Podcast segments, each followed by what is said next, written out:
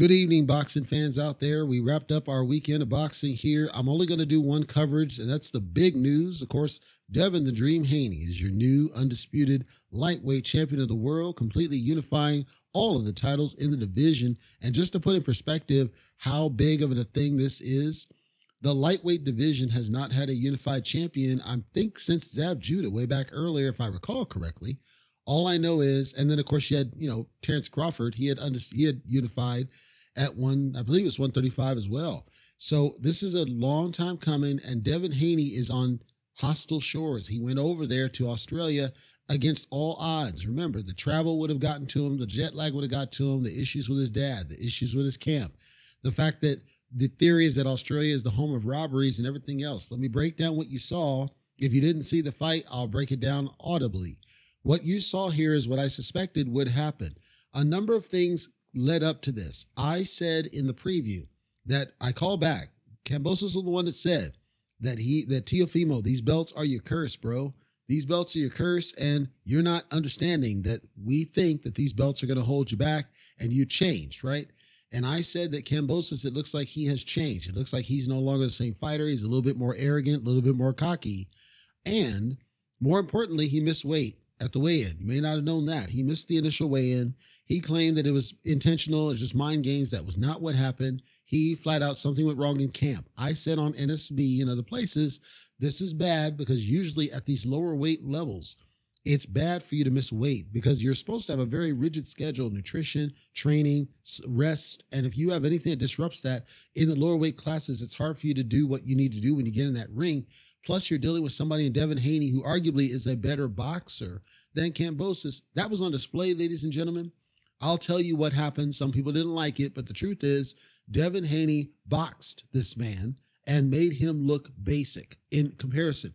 Kambosos won some rounds. He arguably won about four rounds on my books, but he didn't have any answers for Haney. He never made adjustments. Haney was pumping the jab in Kambosos' face all night long and Kambosos never made any adjustments. And I wanted to call out Kambosos has been trained by Manny Pacquiao. He's highlighted this. Devin Haney has been trained by Floyd Mayweather. He highlighted this. When you have those two dynamics, what does that mean? That means you already knew what was going to happen. Anybody who was hyped by the trash talk of Kambosos, and we say this as a fan of his. He's a elite trash talker. However, when you're trained by Manny Pacquiao to fight somebody who's trained by Floyd Mayweather, you know what's going to happen. The same thing that would have happened no matter when Floyd fought Manny Pacquiao, which is a boxing lesson. That's what you saw. Kudos to Devin the Dream Haney for getting this done, unifying the division, making it look easy compared to the way Tio got destroyed. And it just supports the idea that Chris Mannix was saying, which is Teofimo not even using the jab to try to nullify what Kambosos was doing. Tio tried to fight Kambosos on his own level and got out, basically out muscled. Campbell Haney said, No, I'm not going to fight your fight. I'm going to fight my fight and I'm going to go out there and do what I got to do so I can be undisputed. Now, the understanding is that there's a mandatory rematch clause and Kambosos has first rights to an immediate rematch, which he's expected to call in and then we'll have to see what happens. We can end up with one of those all-time greats if they decide to go back and do it again and Kambosos gets a W. I don't expect that because I think Haney's just got too much for the guy. And again, I'm a fan of Kambosos, but Haney, his boxing skills on another level. I think Linares fight got people thinking that Haney's ultra vulnerable. He's not. There are times that guys get caught. That happened with Haney. I think he's learned from what happened and he's adjusted his style. What I saw was beautiful, beautiful boxing, beautiful jabs. He tossed uppercuts at times.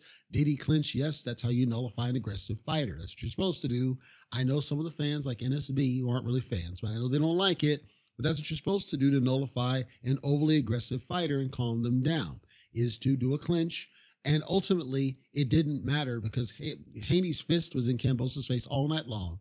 Kambosos' corner had no answers. And considering Kambosos had every, you got to understand, he had every advantage. He had the home field advantage. He had the fan advantage and the crowd noise. He had his corner because Haney had all the corner disruption going on. Haney's coming overseas, so he'd have been dealing with jet lag. Kambosos had every advantage. The problem is he didn't show up for this fight the way he needed to. If this immediate rematch goes forward, well, let's see if it will. We have to see if Kambosos shows up this time and see what happens in the rematch. If we do get an actual fight this time, instead of Kambosos just getting jabbed to hell, as I suspect will happen. Also, as a closing point, Devin Haney did what I th- I thought he should have done, which is take Lee Selby's performance and simply ramp it up a notch. That's exactly what he did. A more effective jab. Lee Selby when Kambosos fought Selby. That fight went to a split decision. People like NSB said that was a robbery. It was not a robbery. Lee Selby simply exposed a weakness of Kambosos, which is as long as you don't fight his fight and you pump an effective jab in his face and keep him off and keep throwing off his rhythm, he's not able to adjust. That's what was exposed in Selby. That's what Haney basically took advantage of. And I give him all the credit for using that strategy because it was perfect. Absolutely perfect. Let's say the immediate rematch doesn't happen. I think it will, but let's say it doesn't. Then we got to ask who's next for Devin Haney. I would like to see Haney fight Tank Davis at 135. Tank Davis is still highly ranked at 135. That's like a dream fight right there. No pun intended. Is Tank Davis versus Devin Haney for Floyd's love at 135. Let's see that fight happen if Kambosos doesn't do the rematch. Regardless, kudos to Devin the Dream Haney for becoming the undisputed lightweight champion of the world.